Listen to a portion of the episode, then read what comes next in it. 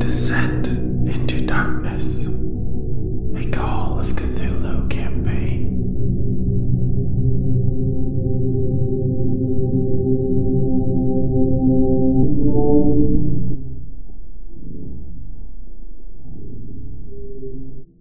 Hello, and welcome back to Death Watch's Call of Cthulhu campaign, Descent into Darkness. This is the second episode of our third season. My name is Travis, and I'll be your keeper tonight. Uh, let's get an introduction from our investigators.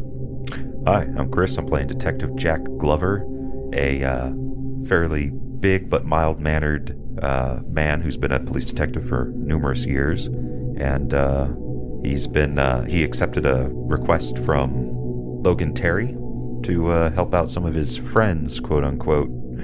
And that's what I'm doing here. I'm Brandon, playing Doctor Wallace Andrews, a medical doctor who's now taking steps into the deeper end of occult and uh, supernatural. And I'm helping to banish some summoned being that haunts a property that uh, we have inherited from uh, Meriwether. I am Lance Monroe, uh, a museum curator of the occult that everybody absolutely loves. Mm-hmm, Nobody has mm-hmm. any problems with whatsoever. Um, he is looking to add to his collection of occult belongings and dig shut deeper. Shut up! Shut up! Shut up! Dig deeper into the lore. And I'm John, playing James Whitmire. Uh, former smuggler, current private investigator, and uh, all-around swell guy. All right, so the world is a dark and meaningless place. Or so it must seem to you, Mister Whitmire. Your mouth tastes like the underside of Texas roadkill. Your body feels like it must have been used as God's personal sieve. And your eyes ache well enough that looking too far to the right or left, up or down, causes like a jab of pain to lance into the center of your head. Even thinking about that cursed lobster roll you bought yesterday causes your stomach to clench in on itself like a tight fist. You had intended on making your way home yesterday, but the emerging situation became so immediate that you found yourself at the nearest sanctuary, which was the offices of A and W Private Investigators. Once there, you became captive in the small facilities. However, now that morning's come around, it appears the worst of your affliction has run its course, leaving you but a shell of a man. Can you make a constitution roll for me? Oh, no. uh, Hardy inhales. Nice. Push it. You're like twenty-seven or something, push, right, aren't you? Push the extreme success. I could do better. uh, twenty-six. twenty-six, yeah. So it's just all, all the illnesses and hangovers, they just wash away by the, the time the sun comes up again. So you find yourself feeling pretty good comparatively. Maybe not craving lobster rolls, though. But in any case, as you're gathering your wits, the front door of the office with its fogged glass and stenciled letters opens, and in walks your partner, Doctor Andrews, with the bright, colorful Mister Monroe behind him. What are you I'll, guys uh, talking about when you walk in? I'll, uh, you know, run my run my fingers through my hair and try and make it as presentable as I can. Uh, straighten you know, your collar. Try and straighten my collar, yeah, and my... Mm-hmm. You know, try and uh, brush out any wrinkles in the jacket that uh, I'm hoping they don't, that uh, at least Doctor Andrews doesn't notice is the same one I was wearing when I left yesterday. Bless you. Mm. Give your teeth a quick brush with your finger in the sink or something. Yep. Just, uh, rinse it out and uh, head out and put on the the best Whitmire the best face lie you can. That I can, pretty much. Of uh, oh, you guys, you're finally here. So, good morning, Doctor Andrews. But in your memory echoes the warning from Doctor Andrews yesterday when you bought the lobster roll from the cursed street side vendor. Hey, don't eat those things. Mm-hmm. We're a little too far away from the ocean. Yeah. And uh, and you brought uh, Lance with you. Is uh, is there a a new case for us to take? Mm-hmm. Uh, yes, as a matter of fact, and then I'll fill him in uh, on on what's taken place at the reading of Meriwether's will. And we've been uh, we've inherited some property, but as it turns out, something haunts it that we need to find a way to banish. Something murderous, dark. So while he's uh, explaining that, it'll just my face will start to slacken. You see the the uncounted horrors passing before my eyes. Was, uh, and, uh, but by the end, it's uh, yeah, some some property is uh, you know, who doesn't buy possessed property these days, right? Mm-hmm. And give them a, a yeah, some finger guns. Laugh. Yeah. Yeah. This should be a good one. This one was given to us by Meriwether himself. Monroe says with an odd gleam in his eyes. Yeah. Yeah. It's, uh, The the past horrors of Peru start to pop up at the name uh, or mention of Meriwether's name. Oh, no. Joyfully hunting uh, possessed children. Yep. As, uh, well, yeah, so... When is um, the reading? No, you missed happened. It. Yeah. Oh, it already... Oh. Yeah, and I'll, I'll show him the stuff that, you know, there yeah. was a, uh, a deed to the land and... Uh, a journal, another uh, ancient Anglo-Saxon book, uh, and then the you know little wooden chest with the uh, hierog- the yeah. yeah, it was like a little sarcophagus with hieroglyphics on it. Yeah. I also wanted to let you know, just just so you're aware, but Whitmire's, or I mean uh, Meriwether's son, was none too pleased mm. about the the way the will reading went, and I think he'll be giving us some trouble at some point. So well, be on the lookout for that. Yeah, when uh, when your father gives everything to a bunch of people you don't know, and I don't imagine that you're going to be very pleased at it. But no, he so has we'll the deal with them as he comes. Yeah, he definitely strikes me as a boy who's not used to not getting his way. All right, Doctor Andrews, Time let me give you some. Uncover some dirt on him. Damn, classic Whitmire thinking. I like it. Uh, to give you some context for the last couple of months, um, since your encounter with the dimensional lurker that wounded you and your encounter with the secret population of snake folk and their dark designs with mankind, your grasp on reality got a little shaky. So since June, since the end of that investigation, you think you've mostly sorted it out by reconnecting with your Catholic faith. However, even now, if you concentrate, you can see those little ghostly gossamer lines that surround everything, and you know you've come to associate with time. So you have, in the last couple of months, this is something else you did with your investigate investigator development phase, was experimented with a kind of manipulation of these ghostly strands, and have learned quite by accident that you can nudge them at will. Uh, one day you were going about the business of organizing your personal effects. You know, maybe you moved into a new apartment or something. And on most occasions, you think nothing of of such mundane tasks, but occasionally the routine can chafe. One out of every ten times, I say. And on that most routine of days, you gave these gossamer webs a flick. Like out of frustration with your mangled hand, uh, time seemed to slow. And what normally might take you the better part of the morning was done in, you know, less than an hour.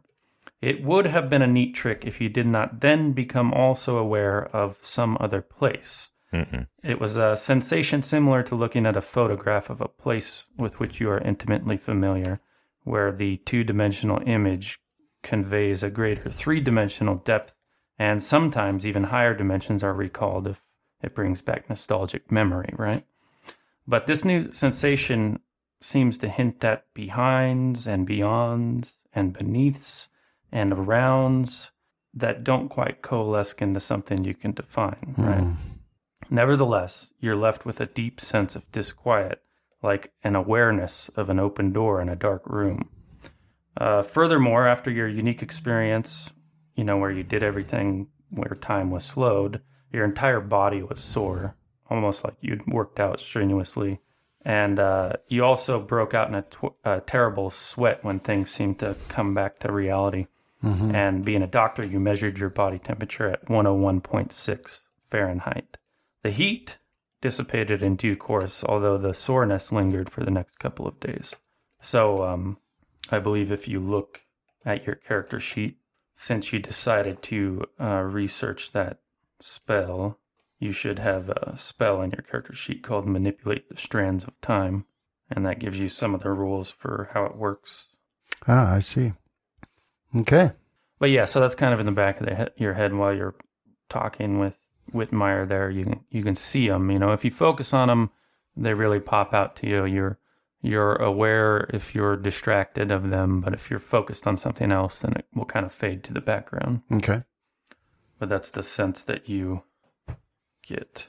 But um, despite his successful constitution roll, he does look dehydrated, in your opinion. Okay. So if you wish, you could do some doctoring and, yeah. and throw out a medicine roll. However, dehydration is not as well understood in the twenties as it is now, so it will be a hard medicine roll. Needs himself some alcohol, mm-hmm. maybe some coffee. And some hair of the dog. That's what all doctors recommend. And a pack of Lucky Strikes. Yep. Blended, uh, blended lobster well, roll. You look fine to me. That's how nineteen twenties uh, males all look. Okay. Yeah, you just need um, some fresh air. Mm-hmm. Walk around a bit. Yeah. And uh, try to stay away from any fluids for the next twenty-four hours. Thanks, Doc. Take a little cocaine. Get you feeling right. Um, I think oh. I'm going to ignore your d- advice, though. you you know uh, a uh, yeah. old family remedy for... I don't know what the hell that was. No, like. that's that's literally what it would be, because uh, th- this would be knowledge that isn't in like literature yet, but some groups would have it, and it's basically just a sugary, salty drink, you know, Gatorade, to treat dehydration. It's just not known that... Yeah. that you need that particular combination. Yeah, like so. It was a weird taste your grandpa had or something yeah. where you'd mix just water, sugar, and salt or something. Yeah. But it's basically been your hangover cure for as long as you've been drinking. So from like eight on, you've had this uh, homemade Gatorade cure. Well, when you work in the bootlegging business as long as I did, I'm sure that you pick up some mm. pretty weird advice, and this one just happened to stick. Yeah. I seem to remember watered down vinegar being uh, yeah. an old hangover cure. It might. There were a few of them. It's like the absorption. Uh, the glucose puts water in, like it absorbs it in your gut, right? So it kind of yeah. stays there a little bit. Yeah. Yeah, like there's probably other stuff that's added to it yeah. as well, right? There's probably like some like something spicy. Maybe a raw egg is tossed in or something like that. But yeah. the basic gist so of it is water, raw egg, salt, sugar. Yeah. What do you call it, Whitmire? Um, uh, I mean, it, it'd probably be, yeah, is, uh, we'll call it like... tonic. Ah, I like that, the Miskatonic tonic. There you go. Okay. Okay, so I think at this point the plan was to meet with Detective Glover at the ever-present O'Lafferty's. Is that mm-hmm. the name of the place? Yeah. We yeah. could just change it each time. Yeah. O'Sullivan's. Uh, Well, as each time he nudges a, right. a thread, we can change it. You're in a different world, yeah. Um, so, yeah, you were to get Whitmire and then and then go on to meet with Glover uh, to figure out what you guys were going to do for the day, which we had some preliminary ideas. But let's rewind time a little bit and go to the beginning of the day. We'll bounce over to Detective Jack Glover, uh, where he owns a modest house with your wife. I take it, in South Boston. Any children? Uh, probably. They okay. m- might be. Grown or? Yeah, probably. Okay. And that's if we're even, because in true Columbo fashion, I I think the wife should always remain off. Yeah, so she's it, out that morning. Yeah, she, she's uh, got something to do with her friends or something early in the morning. All right, so can you paint us a picture of, of Glover's morning? All right, uh, I think because uh, he's having to fend for himself, he's uh, in his tank top and boxers, smoking on his cigar, and uh, in between puffs, he'll occasionally set that down in an ashtray, and he's like eating from essentially like... Uh, oats right. like uh, that he's cooked on a stove. He's just like eating right out of the pan. He right. probably has socks on. Of course. Sign of a true detective. Yeah, it's during this, you know, when you've gone about halfway through your ration of oats that you have a solid knock at your front door. Yeah, I'll uh, put the oats down, put the cigar in my mouth, and I'll, just a minute, I'll be where, right with you. And I'll uh, throw on some trousers. And I'll walk over to the door while I'm pulling up the suspenders. Gotcha. Open it. I, I picture it perfectly. So the person calling this morning turns out to be Sergeant Logan Terry, looking sharp in his uniform. He's a barrel-chested fellow with a ruddy complexion, although he's appearing a bit flustered this morning. But he's like, ah, Glover, sorry I couldn't get back to you yesterday. The recruits, I'm neck deep in them. I got to get it sorted out before the whole damn city burns down. Ah, I understand. I know how it is. What is it? Is this end of summer? Yeah, August eighteenth. Yeah. End of summer always starts getting crazy. You're telling me. Um, I'll anyhow, invite him in for sure. Oh, yeah, he comes in. I only got a few minutes to spare, to spare, but uh, I wanted to get back to you about your question I got via telegram about the boys I got you involved with. Well... I can say they're solid enough. I mean, they're part of the same fraternal organization that I am, and they don't generally let in, you know, yahoos as far as I, I'm aware. But uh, oh, that's right.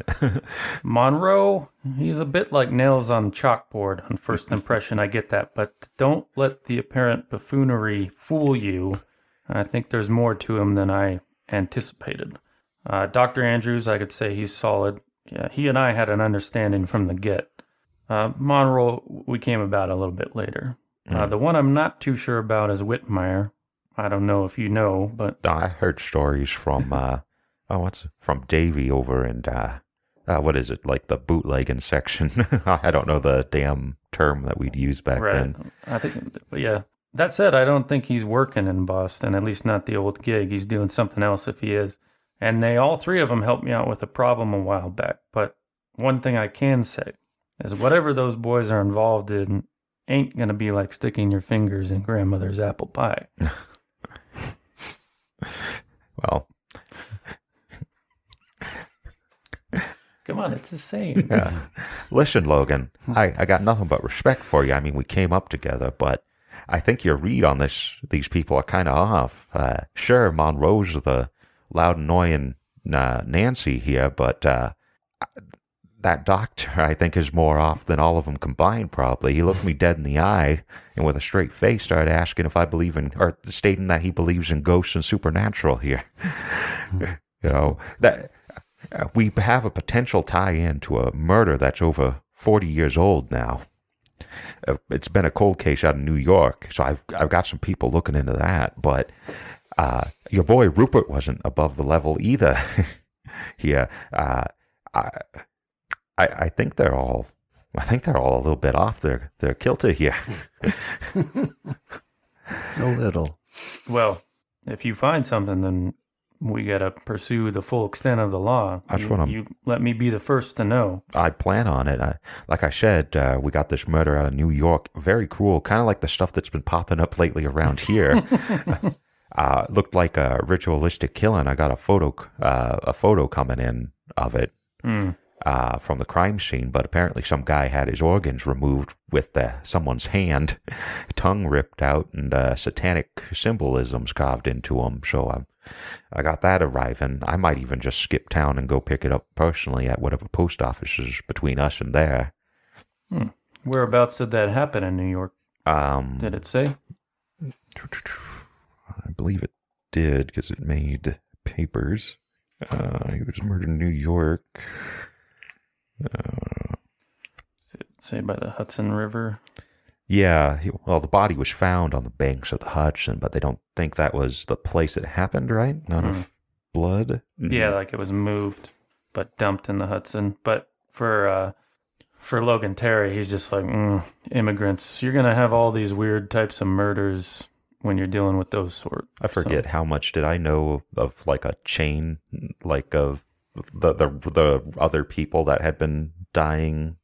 Oh, here and yeah, because I don't know if they are like read the parts out. Not yeah, not I mean, Boston, but like from the summoning. Well, let's uh, let's do some backstory for you. Let's start from the position that they split up their detective work, kind of like how modern policing does, where you're you pick like one type of thing that yeah. you're working yeah. on.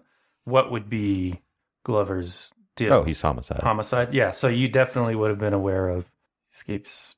Your uh, Mueller's enemy, Charlie Murphy's uncle. Oh, um, the name's not coming. Dooley? Dooley, yeah, Mister Mm. Dooley. How could I forget? Yeah, it just was not in your precinct, so you didn't do the yeah. investigation yourself. But you, of course, read it because mm. you make a point to know. What's... No, I was referring to Rupert Meriwether's journal that was read off, where he was going through a list of oh, that people that died. Yeah, yeah. that were associated with the summoning. So, yeah. like, because I'm going on the assumption that. This that all this uh, ooga booga ghost and goblins type yeah. stuff is pure fiction, comes and that back to the oldest story in the book, and it Cain all and Abel. yeah, and it's all pointing to Rupert Meriwether as the only living survivor up until uh, a couple months back. yeah, well, none of the names that were at the end of the journal have been tied to any murders that uh, that you have any knowledge about, apart no. from the one you just recently got. Okay. So, and there have been murders that bear similarities. So then I'll just be going that's with that, that there's maybe something bigger going on yeah. than, yeah, so I think there's something bigger, possibly tied together. You know, I think we might have a satanic cult operating. Jeez, people need to go to church. And apparently they have enough reach to where uh, going out of state, I mean, New York ain't too far away, but going out of state ain't safe. And they've apparently been operating for at least forty years. Well, if you find something good on these guys, that's going to help you out with your problem. But remember, you're supposed to be on suspension. If your name comes up in any logs or you go through the official channels, that's not going to help you at all. I know, I know. I, and it was all friends of a friend type of thing. So I think I should be good there, hopefully. Well, need anything else? I got nah. a boatload of new guys to get all sorted out. Nah, I'm sorry for bugging you. I just wanted to keep you on the up and up. I got some oats if you haven't had breakfast yet. Yeah, he takes a spoonful. Put them in his pocket. I'll eat that later. That's what they did in nineteen thirty. A guy would carry a boiled egg and a pinch of salt in his pocket mm-hmm. back then. Yeah. It doesn't make any sense. Well, it's but... still in the shell. You just crack it. It's all good. It's self-contained. all right. Uh, all right. So, yeah, that that wraps up your... Um, interviewing Logan Terry, and he departs to wherever, wherever, which means you are to get ready and meet the uh, the suspects. Yeah, at O'Lafferty's for yeah. breakfast. I'll uh, get dressed, dressed how I usually do, my my kind of oversized trench coat and you know decent suit, but not anything that'd be considered formal in this era. Just passing. Okay, and uh, I'll head on down there. I kind of want to maybe not stake it out, but not just go right in, wait mm. for them to show up, see who they show up with, if they do anything weird or... Yeah. Okay, for the other three of you, is there anything you wanted to do in between being at the office and going to O'Lafferty's? And then how are you getting there? My assumption would be Whitmire's old reliable vehicle. Yeah, that'll work. If I remember right, O'Lafferty's wasn't too far from my museum, Mm-mm. and I actually wanted to stop by and uh, torment the uh, bookseller of Orion's mm. for some Egyptian resources, hieroglyphic resources. I see the ear is healing nicely. I'll get the ingredients for my Miskatonic tonic. Okay. Miskatonic tonic. Here's all ales. Anyhow. Yeah, just try and pop in and, and see if he has anything on Egyptian hieroglyphics. Okay, so you get in in uh, Meriwether's, or sorry, Whitmire's car, and you, uh, you're like, can we make a stop over here? And and he's like, oh, that's cool. I got to hit the corner store and get some things. Well, I figured I shouldn't need a, a car ride there because I, I live Yeah, if you want to walk my, separately. Yeah, I can just walk down. All right. Well, in your case, when you go into Orion's, which he has just opened, probably his first customer. It's, there's this phenomena that occurs that you have not yet gotten tired of, where you don't think you've ever seen somebody go so white as when you walk in and Lamar, you know, the, the, the things that he was holding fall from suddenly nerveless fingers. He goes sheet white, and he's like, uh, Monroe, what are you doing here? Oh, my good friend, I just came to uh, get some reference materials. I know that uh, this is the kind of thing that you might have in your in your collection. We might need a medium at the house. Yeah. uh, I, w- I was uh, given some uh, artifacts to try to translate some Egyptian hieroglyphics on, and I was hoping you might have some reference material that I, I may not have myself. Okay, when you lay it out, and it and that sounds relatively mundane, at least by occultist standards, yeah. There's, he exhales a big sigh of relief, and he's like, oh, well, right, uh, Egyptian, yes, come over here. And he kind of points you out to the section of his store that is uh, for that sort of stuff. So he does have books on Egyptian hieroglyphs. He also has, you know, sort of cheap knockoff mm-hmm. artifacts that replicate some of the things that Egyptian used in ceremonies or their symbols, also carved figurines of, you know, different Egyptian gods and whatnot. Okay. Yeah, while we're looking through the Egyptian hieroglyphic books, I'll I'll ask him if he's heard anything on djinns and how to trap them. Oh, uh, he get, suddenly gets alarmed again. and uh, But go ahead and make me an occult roll for your guy. All right, occult. Oh, wrong tab. And we'll see how he does. Normal. Nice. Okay. Uh, yeah, would have been the first one. I don't know why it rolled twice. And you and your fingers are in fantasy grounds mode, maybe? Mm. Yeah. I know. I, yeah, I probably tapped it a second time because when the little pop-up yeah. thing comes up. Yeah. Okay, so yeah, he uh, also passed his occult roll, and you get uh, deep into discussion where you're kind of filling each other's gaps in, right? You know, like you can kind of take off, take up where he leaves off. But the gist is a djinn is like an ancient Arab entity. It's like pre-Islamic. In Islam itself, in the Quran, uh, there would have been three rational beings created by God, right? Uh, angels created from like fire, uh, humans created from clay, and the djinn created from smoke or air, right? Mm-hmm. And in that context, in both those contexts, they're not inherently an evil entity. Mm-hmm. However, you know, from like a thousand and one Arabian Nights and what have you, that it has been bound up in this sort of bargain thing, right? You know, yeah. Like it either grants wishes or it's like, uh, you give me something and it's going to cost you your soul. Monkey's paw yeah. type thing. Yeah. yeah. They're in the Islamic faith, they're not like a, a free agent like humans are, right? So they serve some purpose under God. And one of the things that is spoken about is that they actually seek to prolong their life uh, here on Earth by starting families with other humans and what have you. It's an interesting detail that most people don't know about the djinn. And, of course, you guys flesh out the different categories, like you have the ifrit, and, you know, you have a few different types that are that are have a tendency to be more evil in the literature that you're aware of than others, you know.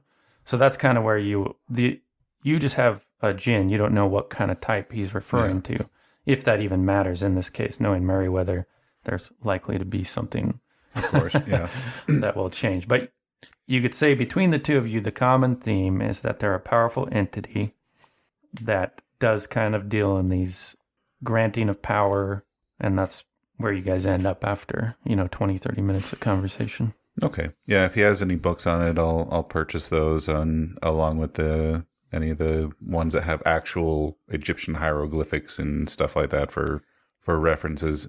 What's your uh, cash limit, your spending limit for a day? Cash limit, that's in possessions, right?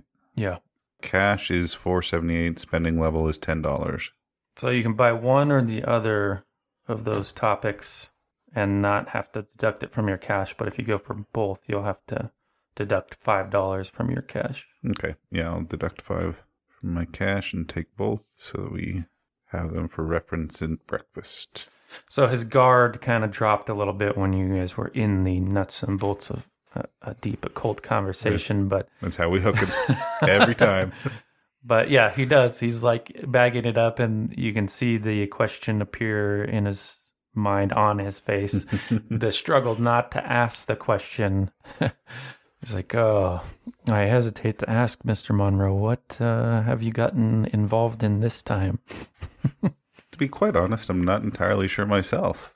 Uh, powerful medium such as yourself would be greatly appreciated. um, yes, we've uh, been kind of handed a, a case where uh, someone believes that they summoned a djinn uh, many years ago that, that caused several murders that uh, we are currently looking, investigating whether or not it's still around, and if possible, how we may be able to either bind it or stop it from continuing to wreak havoc. Hmm. I don't know what to say to that, but yeah. I am not surprised at what you have just told me. Well, you know, if you would like to join us on this, and I'm, you know... No. Your knowledge would be more than welcome, nope. even if it was just a matter of nope. you know consulting. Roll persuasion. No, I have, I have some big clients come in in the next couple of weeks. I just couldn't possibly get away. Did you want to try to persuade them? Um, yeah, we'll we'll toss out a persuade. Not necessarily we'll to have him hard this time. Hard, not necessarily to have him join us, but to be available. Be available for that, yeah. Maybe yeah, to, just also drop the address casually. Right. Yeah. Yeah. Um. But yeah, more more like have him set out feelers and, and right. see if he can get any information. Wait. Oh, why did it do that? Yep, I'm still double tapping. There we go. Oh. uh, so I'm like, this is a, this seems like it's something entirely up your alley, sir. And you know, I'm not asking you to actually participate in any of the rituals or anything along those natures. But if We've you could do us a, a, a really good favor and help us just keep an ear out for any source material, any books that might help us on the subject, we greatly appreciate it. And um, yeah, I'll, I'll leave him an extra few dollars. Well, yes, I, I suppose I could help uh, when I can, in in the way I can, and not one little bit more. I don't oh, uh, I want to see the djinn. I but don't want to see that's the his house. Agreement, basically. To, of course, of course. I never never intended to to use you in any ill ill manner. But uh, given your your interests, I thought that maybe just a little bit of of understanding could go between us, and that if you happen to ha- come across anything in the circles that you deal with that uh, could assist us, then uh, we'd greatly appreciate it. Well, I am at your service. We definitely don't want you to head out to the abandoned farmhouse. Uh, All right. Uh, did you want to leave him with any uh, any thread that he should look into, or just a general? Uh... Um, for now, until we get a little bit more okay. uh, knowledge, just have him kind of feel out for um, rituals on sealing or yeah. or anything like that. Um, any particulars around? Um, malicious djinn weaknesses. Activities, yeah, right. things things of those nature. Ways to ward against them, like protection type stuff. Mm-hmm. All right, so Lance leaves Orion's with the Eastern sounding door chime ringing in your ears, and that sense of satisfaction that you can only get from pulling the innocent into the blasphemous what, darkness. What does uh, what is uh, after?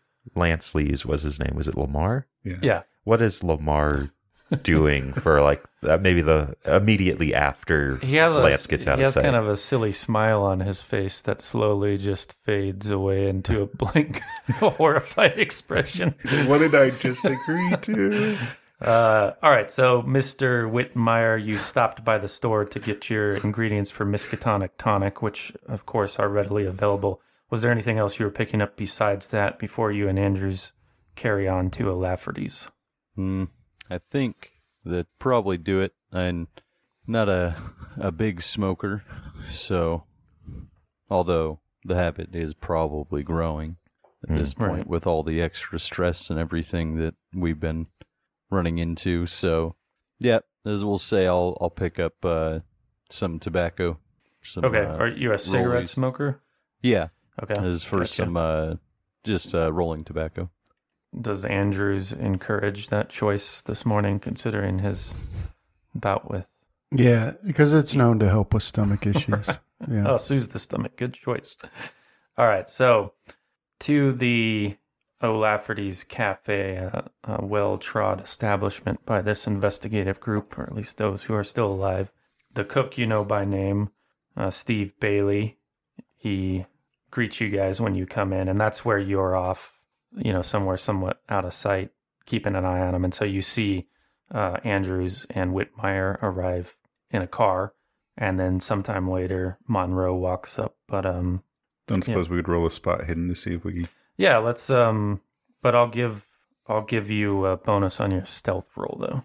Okay. Mm, bonus. Number of dice one. Uh, two. Two. Yeah, I was doing it that way for a while, but it's. Oh, Ooh. Yeah. Although you never can tell with that Whitmire, he's pretty tricky. Mm-hmm. I know a cop when I see one. yeah. Yeah. So it's a no from Monroe and Andrews. Whitmire, you want to put a spot hidden out there? Oh, I did. Oh, uh, Whitmire. Yep, there's Whitmire. Oh. So just rolled one, and, uh, go to light it, and see this a cop. Uh, obvious lawman walking along. No, especially I, since they've never met. This could be interesting. Yeah. No, he probably no. I, this is what I think it is because he's been busted and probably brought in. Yeah. He recognizes my cigar smoke. Okay. Yeah. So in the case of the tie, where you both got an extreme, it goes to the higher skill rating. So it does mean James did indeed spot you. Yeah. So uh, like I'm like he might not know what I look, but there's something about the cop station. There's a cop right. around type of. Yeah. So you smell a cop. Whitmire. All right. Well, uh, I'm, I apologize. Where where are we right now? Like, are we inside, outside? So you're. We'll say that you. This is where you're coming from, outside to in. So I, yeah, and you see Monroe walking from down the street. No, no, he was. He's out somewhere watching your guys' arrival. Yeah. So oh, you're okay. getting like real, so, like back at so the you, hair type. Uh, you catch the whiff of like cigar smoke that just reminds you of being at a cop station here in yeah. Boston. Maybe you even have like memories of like a voice talking in like a nearby yeah. area, you know, talking about a murder case or something. And now you're scanning around, you know, looking for a person who looks out of sorts. So we're at that moment, I suppose, where you realize he's about to make eye contact with you, Glover, as he's scanning around. So yeah. I think I'll I was kind of like uh, maybe sitting someplace nearby, like a coffee shop or something. I don't know what we got near here. Maybe I just on well, they a got park like those bench. Newsstands and all that. Yeah, sort of stuff. Or maybe I'm shooting the, you know, talking to the like a newsie, and I'm kind of sitting there reading a newspaper or standing reading a newspaper, and I'm looking over the edge at Lafferty's. Yeah, and uh, I see him looking at me, and I'll just give him a wink, okay, and kind of like a grin. Yeah, but you you just know the look of a cop, and he uh, he gave you a wink and a grin when you made eye contact with him. But anyhow, you're you're standing right next to Andrews. You guys were waving a hand to uh, Monroe as he was coming down the street there in his peacock suit. But yeah, you're reasonably sure there's a cop across the street, and that's never a good thing in your experience. Yeah. But I'll leave it to... Uh, To you, to you guys. Well, Andrews, you didn't notice this, of course, so you're reaching for the door. Yeah. Right? And heading in, I, I presume. Mm-hmm. So it it's, depends if you want to do anything at all about that, Whitmire. Well, I, and we're, we are on the up and up at this point, and uh, don't suspect that any of my illegal dealings should uh, should be coming into play at this point. So I'll, Plus, I will point it out that uh, looks like our... Looks like uh, you know we're still in, in the sights of the of the police, though. But uh, probably while he's doing that, I'll be paying or saying goodbye to the newsie, and I'll put the paper under my arm and start cut across the road. Yeah, looking for a, a break in the traffic or whatnot to start heading yeah. their way. So yeah, when you're telling Andrews that, and he pauses to look around, uh, this person you think is a cop actually cuts across the road. And is heading up on the sidewalk there. Heading up to him? Yeah. To like greet him? Yeah. So, he, yeah. Hide behind a light post. as, as they do all non-suspicious like. Well, I broke uh, con- eyesight with you, so you got to roll your spot again. Well, uh, I will l- tell Andrews to uh, to wait before going in. As just again, as, uh, it looks like we're still in the sights of the police here. As uh, you know, at least let's uh, wait to see what they want. Yeah, so I'll be looking inside to see who he's talking about, like if there's police sitting at a table or something. Yeah, like, there's... What are you talking about? I mean, you know, you notice the faces of some of the regulars you've seen in here about this time uh, each morning, but you don't see anybody you know to be a police inside O'Lafferty's. Okay. Yeah, what are you talking about? I don't see anybody. As all I... Do you need me to roll another spot? Or no? No, no, you, right. you yeah. see him. No, I'm not hiding. Uh, he's there, standing behind. He's basically coming post. right up to what you guys. You, In fact, if, how do you not if, see him? If he draws, if you draw Andrew's attention around, or he looks around, he's going to recognize Detective yes. Glover. Oh, that's they've met before. That's Detective Glover. He's here to join us. He's the one who's going to be helping us with this investigation. So play it cool with him. He's, he's a real hard-boiled type. Well, it's a good thing that us, uh, you know, we're. Like I said, we're in a straight business here, so... Exactly. Exactly. Mm. We're in a perfectly legitimate legal business. Except that this is a front for your, uh, was it... Uh, Opium and prostitution. Even, yeah, there you go. I'm trying to think of what what's actually illegal at this time. Yes, yeah, uh, opium den in the uh, basement. uh, at least uh, I, I forged also, uh, your signature on the lease. For yeah, it. Opium and hooch. And by that stage, Mister Monroe has walked up to the group, uh, oblivious to any, you know, weird, any, or... any any weird stuff going on. You know, I imagine greeting in the way he normally does. Gentlemen, good morning. I trust you all had a wonderful night's sleep, and that uh, all of you have come prepared to discuss the the intricacies of this case. Nah. My wife, she keeps me up all night with her nagging. Mm-hmm. She's going on and on, and it doesn't. It's not helping because I'm, you know, I'm currently uh, having a little bit of a vacation from the force, and so I've been driving her up the walls, just being around all the time. uh, it's a back and forth. It's a vicious cycle, Mister Monroe.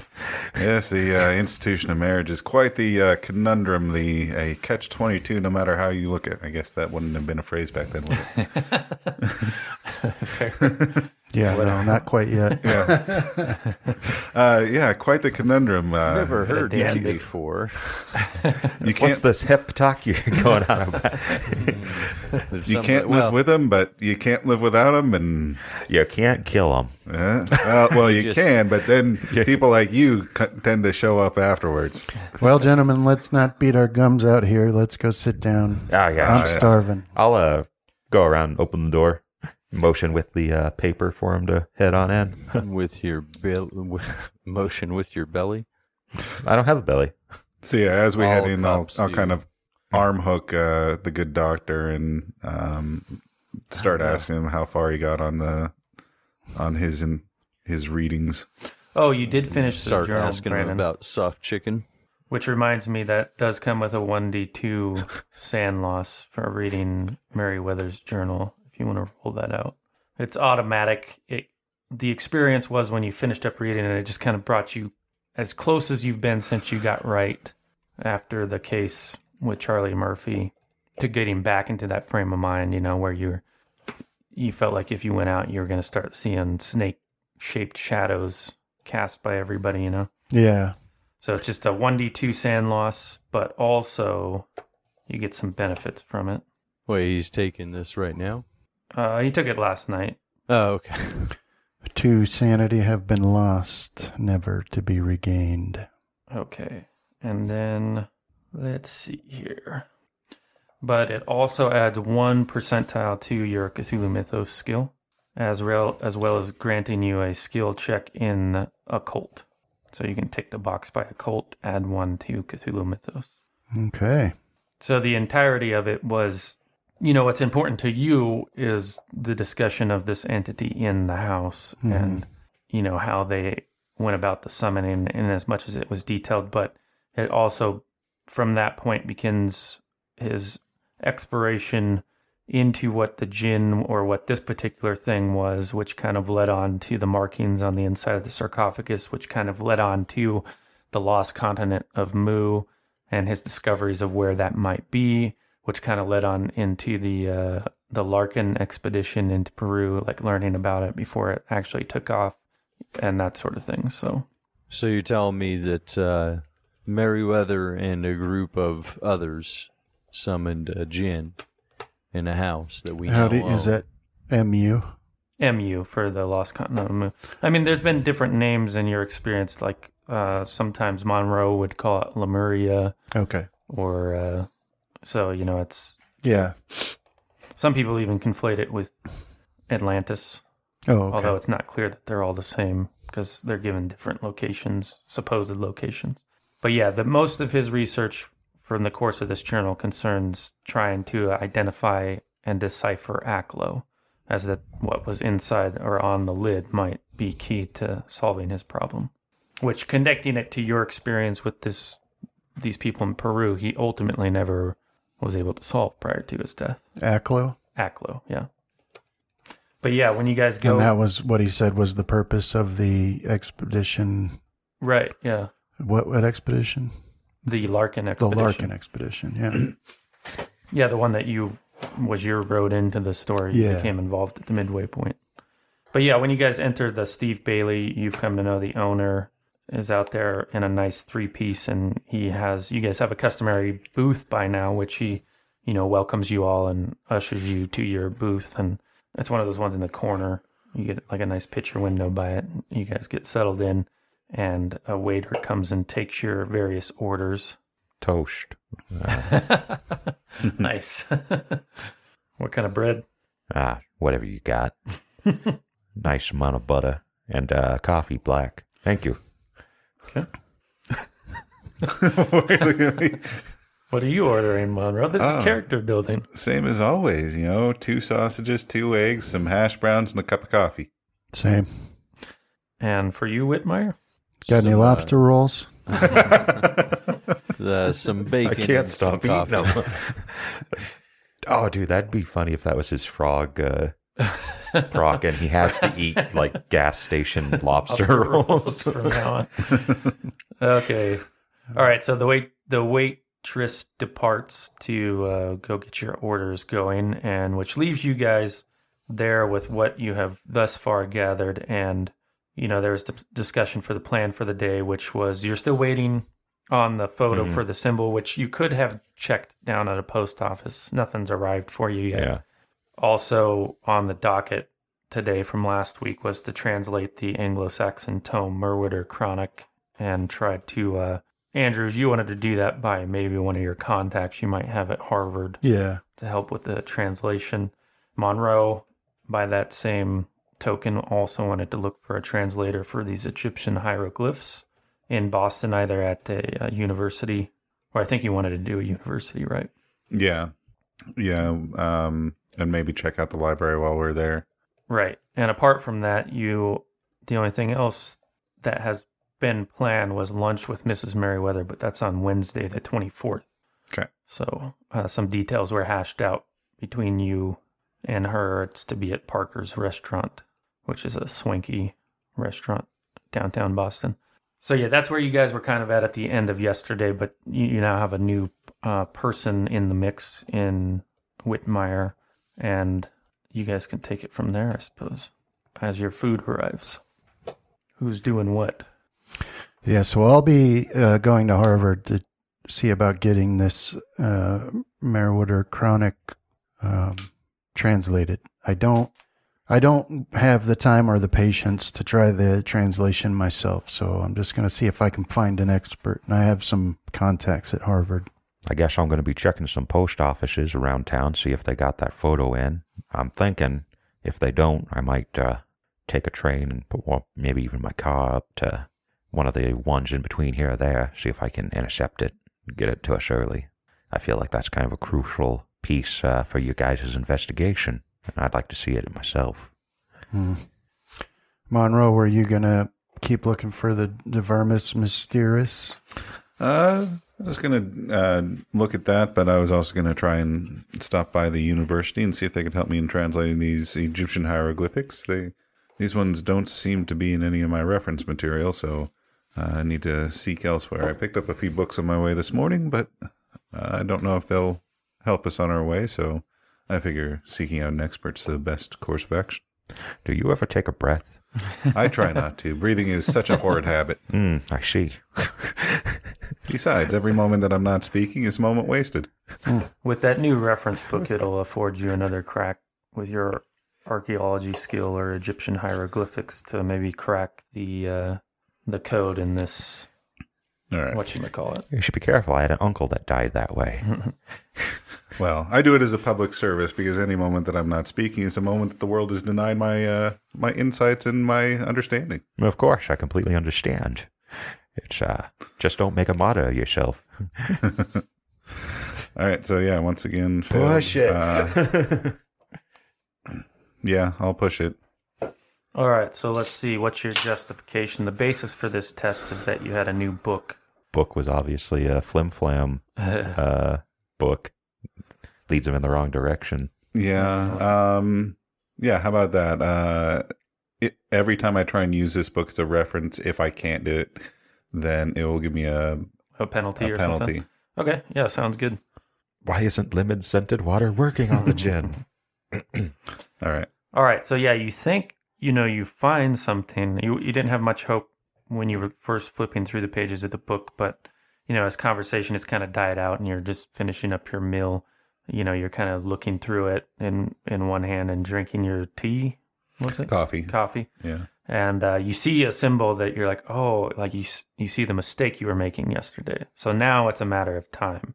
So uh, now you're kind of like just at the, where you have to get into the grunt work. You know, the, the, the thing's been unlocked. Now it's a matter of putting it into place, which, of course, you can't really shortcut the, the yeah. amount of time that will take. But let me... I might be able to with an expert to help me. me so yeah, why don't you roll a one d four for me? Let me tell you, gentlemen, there's nothing more spooky at night than the sound of angry knitting.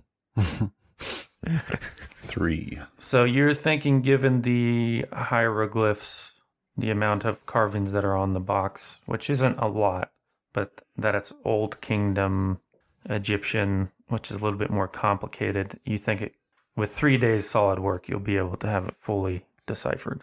All okay. night. And oh, sorry. Do I think with a, an actual Egyptologist uh, assisting me, I could cut that down? Yeah, you could probably have it. Okay. So, yeah, I'll, I'll kind of exclaim while I'm looking through the book, I see where I was having troubles with. This is an older dialect of, of Egyptian than I would, had been previously looking at. So I think I can have this done in a day or two. And perhaps with... Uh, the assistant of someone at the college who can have it by tomorrow, maybe? Finally, the first clue on our on our journey.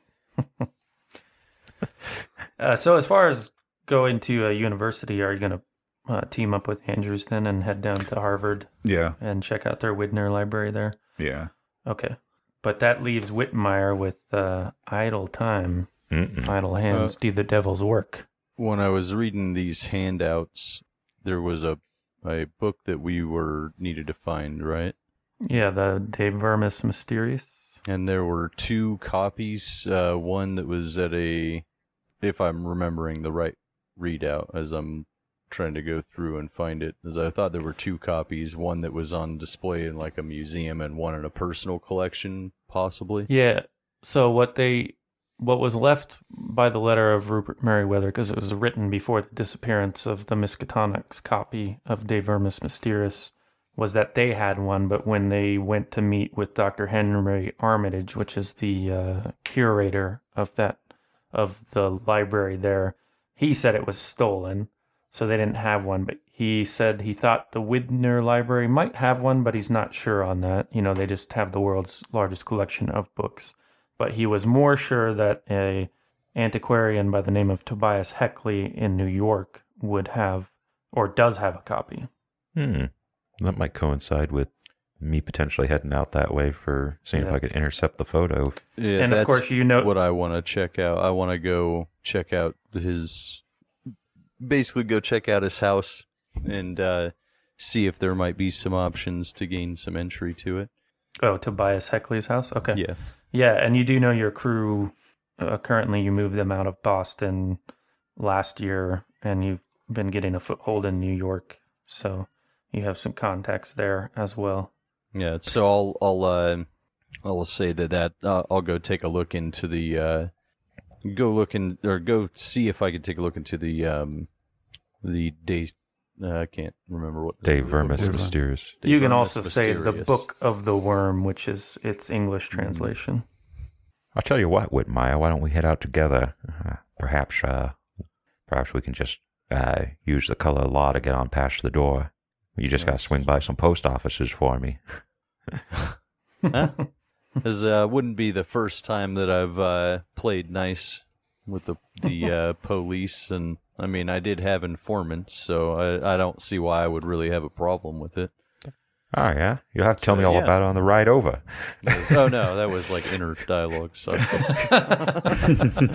it's because I can you're read like, you like well, an open book. You're going to be my new informant, buddy.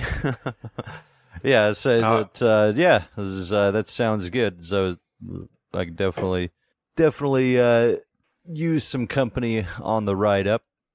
I'm glad I'm not in that car. That's an awkward ride. This is where Whitmire shines, though, because there's a parallel with the early episodes of last season where he was paired up at dinner at the Hermetic Order of the Silver Twilight with Logan Terry. You know, so just he just naturally falls in with the cops. He also was paired up a lot with uh, Stanton. Yeah, that's yeah. true. All right, so which is weird as hell for a uh, what was supposed to be an emerging crime boss. Okay, so you guys leave O'Lafferty's and head in your separate directions.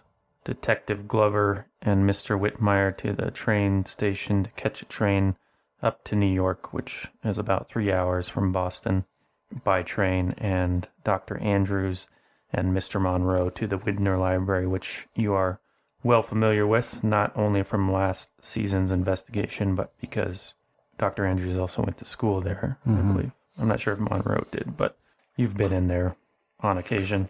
Yeah, I, I have their copy of the Liber Ivanis. Right. It's in your safe possession. Yeah. Yeah, and... uh you had mentioned last episode that you were going to take a look at some of your old notes uh, because you had uh, markings of Aklo mm-hmm. given to you by Mister Rupert Meriwether. You had the rubbings that you took from mm.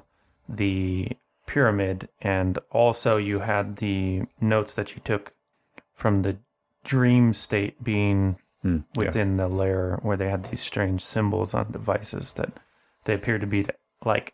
Aklo to you, so you've been keeping kind of track of this, hoping to find that moment when you can maybe start to put something together, because you do have a few definitions you think to go along with some of the symbols you've seen, particularly from the ones in the serpent folk's lair.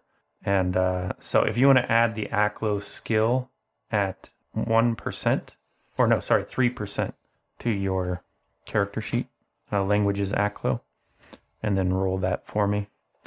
Aklo at three. Oh. Oh. You could almost buy that off. I could buy it off, but uh, I'm not going to. So the the symbols remain impenetrable. It seems like there's more than uh, uh, twenty-three. Is that how many letters we have? twenty-six. twenty-six, there we go. twenty-six repeating characters. You know, it, you think it might have uh, more to do with like a different language family, right? Okay. Where, where they construct their language differently. So it's going to need either a bolt of inspiration or more samples of Aklo to crack through it. But uh, we'll stick with you two as you make your way to Widener. You're well familiar with its main uh, study hall where you send off librarians to fetch books from amongst the stacks. Uh, those areas are generally closed except to Harvard staff. Although you guys have on occasion smooshed your way back in there, but mm-hmm. currently you're starting anew. Now we're going to see if you have a contact here that can help you in your particular problem, Doctor Andrews. So you could make a hard education roll for me, or the same for your language English, to find somebody who you're familiar with that would be well versed in uh, you know, ancient England, Middle there's, Ages England. There's the hard education role. Yeah. So you know a professor. You took his course one year by the name of Quentin Alexander. Uh, it was on early writings, or early British writings, right?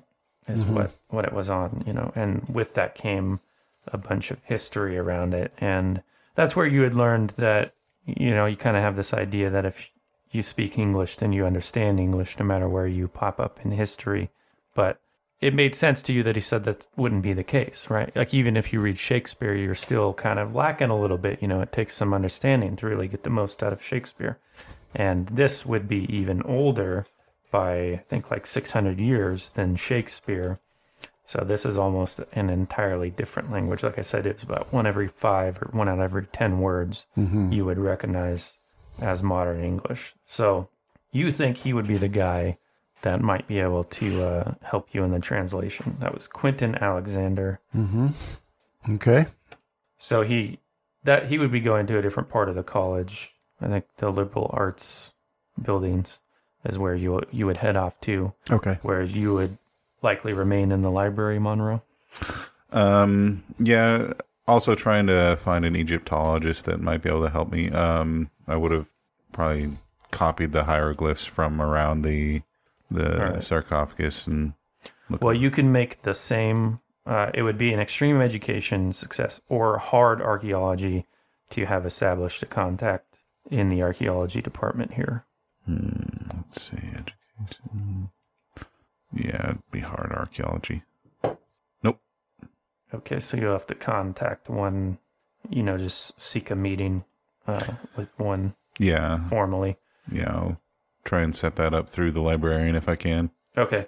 Yeah, so um, Doctor Andrews, you head off to where you kind of remember his offices uh, to be, and you ask there in that building if that's still the case, and another professor who you caught in the hallway there says, oh, yeah, I think he's in his office now. Okay.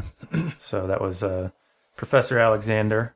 Uh, you go and tap at his door, which was open just a little bit, and he says, you hear an old... you know, frail voice, come in. Okay. Yeah, I'll go in and I'll uh, take a look around and see if he recognizes me. Yeah, he kind of looks up. You know, he's got the fringes of white at the sides of his head, but bald on top. And he has kind of like some jowls from age, not necessarily from fat, just, you know, time pulling down on the skin. It kind of jiggles when he looks over at you. But he's squinting and he puts on his glasses to uh, to better see who you are. But go and give me a credit rating or appearance, or I guess I do that. I keep forgetting. Credit rating or appearance, which is higher for you? My and credit rating is higher. What's the value on it? It is ninety. Holy smokes. He is a doctor. one percent. Eat the rich. All right. Yeah, so it doesn't seem that he recognizes you at first, but he takes in, you know, your clothes. Uh, like, you don't, you're not really somebody who displays their wealth, but you just can't help in the cuts and the materials that you wear on your person of not giving that off to some degree. Hold on just a sec here. So, yeah, he's um, he's like, oh, what can I do for you, sir? Are you in the right, are you in the right place? Uh, yes, Professor. Uh, I'm not sure if you remember me, but I took a, I took your course for a semester a few years back while I was here studying. I'm Wallace Andrews. Andrews, Andrews. Doctor Wallace. Ah, uh, yes, nearly failed my course, if I remember. Uh, no. oh, no. Am I mistaken? You're thinking of um, a different. Andrews. Walter Andrews. There are a lot of Andrews, uh, yeah, that is true, but surely I have your paper here. Yeah. He's kept it. What, what's the title of uh, college student Andrews' paper in, in ancient uh, British literature? Blah, blah, blah. If you know one word, you know them all. Uh, the folly of allowing English to create a language that is not a... Right. Well, in, in any case, nearly failed is not failed. So uh, yes. Please have a seat. What? Uh, It's been quite a few years, Mister Andrews. Uh, yes, and uh, as it turns out, and I'll pull that book out, um, I've come across this and uh, needed it translated, and while I'm certain that I could do so, the amount of time and effort it would take just made me remember you, and I wanted to bring it to you and see what you thought about this. So yeah. I can only recognize maybe one out of ten words in here. And uh, I'd always assume that if, you know, if you dropped me in any era in which English was spoken, I'd be able to understand. Now, that is a mistake that many people make. Language changes just as we change. Yeah. But let me see what you have there. Good God. This is an incredible find. Where did you come across such a book? You see, they, outside of the church, not much was written down. This is very rare. And I'm very disappointed that you were just carrying it in that satchel of yours. I thought I taught you better than this. My apologies, Professor, but it was... Um, What, what's it, what's it called? It, I inherited it, uh, and uh, a friend passed away and left it to me in his will. And uh, it was obviously very important to him. And so as a way of strengthening that connection, I'd like to know what it says. Yeah, so he carefully opens the book, which books in this time period are kind of like, they have like a harder, like a firmer back and front cover. And then you have like uh, leather... um thread that's kind of looping the two covers together and whatnot. Mm-hmm. And um so he very carefully opens it and looks at the dates, and he's like, oh, eight eighty, that is truly amazing. Well, let's see here. It's quite a lengthy tome. It, it would uh tome it would take me quite a while to translate it in full, but um here it says, this is the chronicle of Meriwether, priest of the Catholic Church, member of... And then in Latin, he writes, Iniotis Discipulus. Um, my Latin's a little rusty. Do you know that one, Doctor? Uh, let me roll my Latin, Professor. Just wait. Yes, that means... Uh, unknown disciple. Unknown disciple. Or disciples. Uh, in any case, he, he continues, by which admission I brand myself a heretic.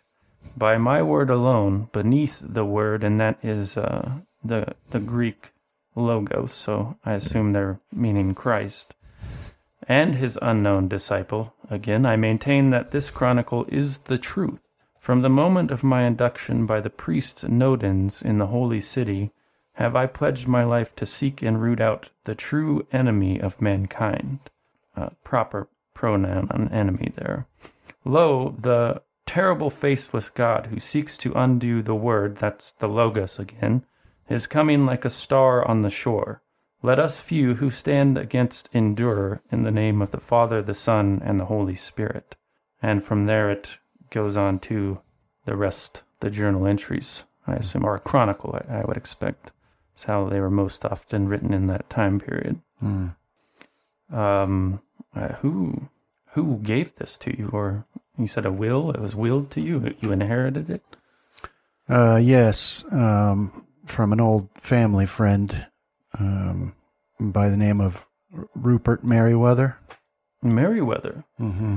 Now, that's interesting, because that very well could be a corruption of Meriwether over the years. Oh. You know, names. That's very interesting. If you're a, a Mac Allen uh, s- Scottish person, it might be corrupted to Allen. Uh, over time, if your family migrated to the Americas or something, that's what these things happen, you know. Mm-hmm. Um, but I assuming I'm assuming you're wanting me to translate this entire thing for you, which he seems excited at the prospect. Uh, yes, I would. That would be very helpful. I'd I'd appreciate that a great deal. I could even pay you. If you need. Offer to also pay for any uh, psychiatric. Well, yes, uh, uh, just uh, not much. I wouldn't think more than uh, two dollars a day would, would be necessary. But it would take weeks, I would expect. Of course, you could check in from time to time and see what I've... Uh, is there any particular thing I'm I'm looking for? Um, yeah, what was the connection to the rest of it? You're not sure, other than that it was physically in the the gold uh, fringed sarcophagus. Yeah, which was related to a djinn, right? Potentially evil spirits, yeah, demons, devils. Yes, well, in this time period, they w- unlikely would have referenced djinn at this location. I, I think maybe like the Greek daemon is mm-hmm. very like a djinn, uh, not necessarily good or bad, but that's kind of the forces that interfere with humanity. Well, I'll keep my eye open for it, but um, De Vermis Mysteris. Give me a luck roll. Oh, wrong person. Well, I passed my luck roll last session, yeah. didn't I? And nobody thanked me for that. He was talking trash. Come Brandon, on. thank you very much. Thank you, much. Brandon. Yes. Now succeed again. Oh, so close. I'll use five luck. To... uh, the old perpetual motion device. uh, doesn't ring a bell. Well, no, that's what I'm saying. As, as oh, you're re- yeah, as you're translating this, you know, stuff about daemons or djinn or De Vermis Mysteris, um, that sort of thing. Of course, piques my interest the most because he was a uh, he was an eccentric fellow, and I find all that sort of thing interesting. But otherwise, I would just need a full translation. Well, I will get to work as time allows. If you can leave. Where I might contact you. I'll let you know if I come across anything interesting. And he takes that information from you, and we'll jump over to Monroe, who is trying to find himself an Egyptologist. Yep. And while I'm waiting for that, then, you know, waiting for to get any kind of response on Passing whether or not they flyers. have team uh, meeting availability for today, uh, see if I can get into like the restricted section. Okay. Not to. Uh... well, well, I guess we'll start first. You already don't have a contact, so you're going to officially mm-hmm. set up a meeting. We'll start there. Yeah. Um, so let's get your appearance or credit rating. I'll roll it for you. Just tell me the higher um, two values. Let's see. Appearance is a thirty-five. Is it higher than your credit? Yeah, it's twenty-seven. Man. Dirt poor. Really swimming outside your social circles there. Yeah. Why do you think I hand out so many flyers? Why do you think you hang out with the doctor? Why do you think I was always begging drinks off Stanton? Mm. uh. Yeah. So they, um, this woman and librarian ends up, her name, she introduces herself as Caitlin Fisher, and you ask, you could meet with anybody in the Egyptology department or archaeology. Mm-hmm. And uh, she just notices your suit first off and maybe doesn't notice what you ask initially. And she's like, I think you might be the only person in the world who could pull off that color. Congratulations. It actually does work well with your complexion. Exactly. Well, thank you. I, I have I have prided myself on my style and and aplomb. It matches his purple and pink plot, splotchy skin or whatever. I don't know. Anyway. but, but I'm sorry, what did you ask again? Oh, um, yes, I've been. I have been asked to translate some Egyptian hieroglyphics to see if uh, a piece that I have recently come across is authentic or not, and I would like to reach out with the Egyptology department in order to try and see if I can get a a translation of the hieroglyphs that I've uh, scribed down. Well, I can definitely send off a note there. Um, I'm not sure if you'll get help from a professor, but perhaps some undergrad would be happy to come down. Any assistance I can get would be most helpful. I, I seem to have hit a, a bit of a brick wall myself. I have some of it translated, but I'm afraid I can't okay. quite complete it yet. Uh, so give me a luck roll. See if anybody's available right now. I just like the idea that Justin's per- no. particular purple-colored suit is like the color, like, was it outside a space yeah. or whatever the heck? I so right. can't quite describe it. I lost my uh, last character icon, so I uploaded a new one. I don't know if you guys can see it, but oh, on the on your rolls, I think I have must have mine no, turned off. Down along the bottom. Oh I, yeah, I definitely changed have it. Mine turned off. Um, okay, so basically, you're not going to get one right at this moment, but uh, you can roll. Do a one d three for me. Okay. Oh. Like in those threes, apparently. Okay, so basically, over the course of the rest of the research you're doing, you get a note back um, from a student by the name of Vaughn, who who says they'd be happy to help, but not until Monday when they're free of their duties now. So, so that's today's Saturday, right? Saturday. Yeah. Okay. Um, yeah, I can have it pretty much translated by myself by then, but yeah, I'll, I'll take the appointment. Okay. Um, Always make a new a new contact. Mm-hmm. Yeah. And that was Courtney Vaughn. Courtney Vaughn? Yeah. All right. Uh, no, no caps lock. So you you were going to try to also get in to the stacks yourself. Yeah. I was, I was, so, yeah, one, once, you know, I, I get the message back from the librarian saying that it'll be three days before I can uh, get anyone else to say, well, if you don't mind, uh, I would really appreciate having a little bit of access to some of the the books that may be used in order to help with this translation. Uh, I understand that there's some really useful source material in your restricted section. Okay. All right. So it's this uh, way, isn't she's it? like, just... uh, she's like, well, unless you're, you know, a professor or, or some other member of the staff, we don't allow, you know, civilians, regular people in there. But of course you may do a social role. At this instant, you're really limited to, by your approach, I would say charm is your best bet. You. All right. I upgraded it last time. So here we go. Oh, it's still on hard. Um, oh, okay. It's a twenty-seven normally, mm-hmm. but yeah, still quite a ways away. Okay, so you could potentially push if you wanted to by um, basically burning all the goodwill that you've created so far. You can you, you realize that you're starting to tread on that border between you might become a pest to this person instead of like the yeah. idea that his voice takes on a certain edge that she picks up on. Yeah. Like it goes from being lighthearted, maybe a little bit uh, overly talkative, to there's something like right. desperate or dangerous there.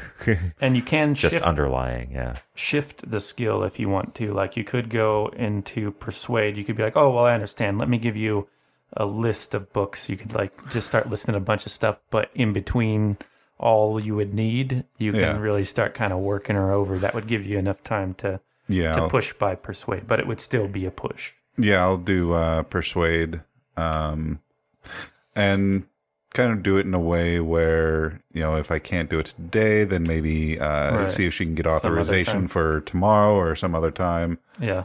Um, but yeah, we'll do that persuade.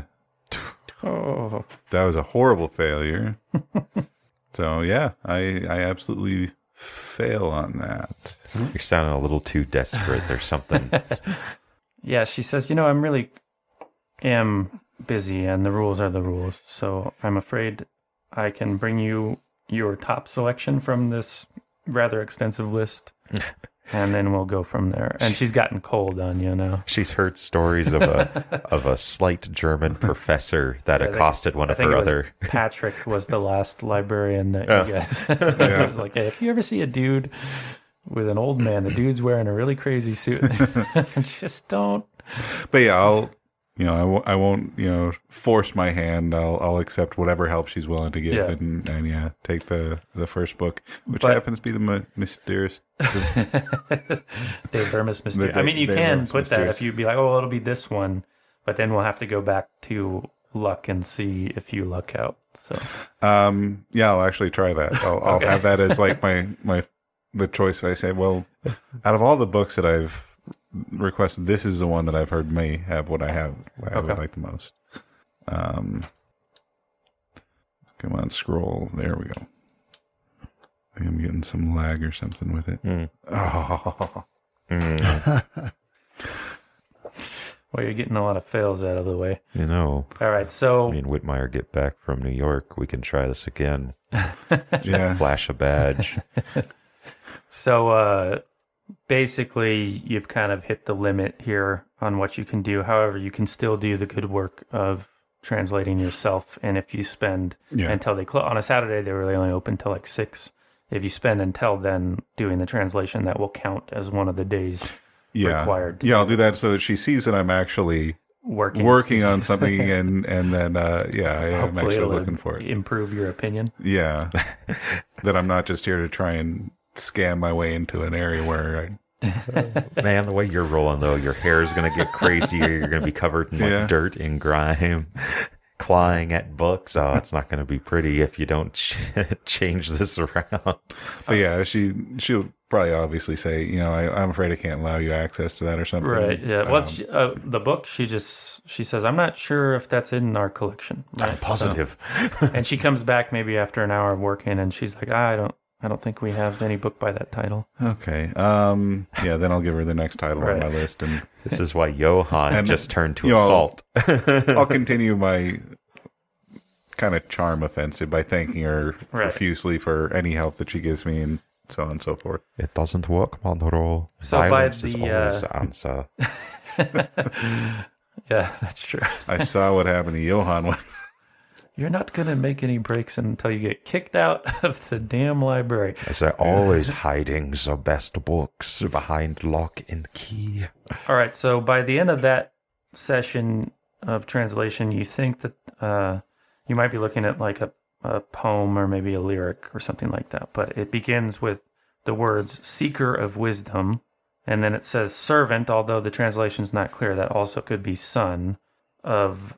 And you're not sure, because you don't know about how this comes from Egyptian. You're not even sure of the term, except it's kind of like Set or Seth. But anyhow, servant or son of Yog-Setheth. But you can make a Cthulhu Mythos roll off of that. Cthulhu Mythos. What are you up to these days? eleven. Nice. And roll it. Yeah, oh, I'm, Jesus. Yeah, I'm just hitting nineties left and right here. At least you're not fumbling, though. I'm getting pretty dang close on some of these. Watch your mouth, Travis. Right. All right. Well, let's uh, let's pause with the Boston crew and head over to the New York train crew. So you have about a three-hour ride. Detective Glover and Mister Whitmire. How does that go? Well, first, I think before we take off, I'll check around, see if I can find where that package might be currently, okay. and tell them to just hold it. All right. So yeah, you as far as you know, it hasn't even been marked out. Uh, like nothing's been sent off from New York, right? Ah. Like there's no no uh, scent or anything ah. like that. So excellent. Just hold the package. I'll be there. Pick it up sometime. What, this evening? Maybe tomorrow morning. Yeah, you'll probably know. be there. I, if you guys left in the morning, you'll be there by uh, early afternoon. Ah, that's even better. Early afternoon. So yeah, that'd be the first thing I do before okay. we actually take off. Any preparation before you board that train, Whitmire? Um.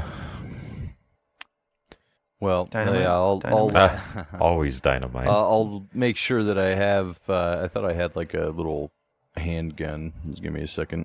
Yeah, you have a couple. You have uh, Saucedo's uh, nineteen eleven, and then you, I think you have a thirty-two. I thought or yeah, something. Yeah, thirty-two revolver. thirty-eight. thirty-eight. thirty-eight works yeah. too. Yeah. yeah. Yeah, I'll. Um, I think that's probably easier to conceal. So yeah, as I'll make sure that I've I've got that. Set in case there's any any issues, and uh yeah some uh, various yeah like uh lock picks, right, tobacco, things like that. Just uh, the some, normal kit, some walk-in cash. You never know what you're gonna run into, as uh Logan Terry's police badge, you know, those things, right? Yeah. So um you guys board the train, you buy your tickets. Well, you can travel separately on the train or try to get to know one another. It's up to you to like, how you wish to do it. I got no problem traveling with Whitmire. Okay. Yeah, he might not want to be seen with me. Feel for these guy or for this guy, you know, as uh, uh, Logan Terry was kind of uh, kind of a shaky acquaintance, and uh, yeah. I I don't know if if uh, Glover, you're uh, what are you? You're a detective? Homicide, yeah. All right, yeah, as I don't know if Glover's going to be the same way. Well, you can both give me a psychology roll. This is on, you know, like one another, you know, trying to see if you get like an accurate read of the person. See below what they're saying. Oh, I don't know if that's going to be good. As I keep missing this other box that pops up. Oh, right. If you want to change the role behavior, just let me know. I think you can. No, you're good. Is I, it's I uh, just got to move it to a new spot That was that way it pops right up where I, because I'm like, I hit it and it's like, all right, waiting. It's like, is it work? Can I hit it again? But I didn't right. get it. So for the deck or Glover's part, you're pretty sure you got him pegged for the kind of person he is. You a little know. bit too shifty, yeah. even though he's pretty good at yeah. hiding it probably. But you don't necessarily take him for a murderer, at least not the kind who goes out of his way yeah. to murder. He's definitely a, a hard case, right? Yeah. You can see that in his face. Yeah. Well, I'm uh, not going in with the assumption that any of these guys are murderers. Right, yeah. So. Yeah, but that's what you... And he, the way he speaks, is like that's at a layer that doesn't really reveal any of that by words. You're just kind of getting... He just has some mannerisms that you've seen people who've been pinched before have, you know, that mm-hmm. are used to doing that, you know? Especially when they're dealing with cops, so you kind of see all that. But for Whitmire's part, uh, the detective is is kind of inscrutable to you.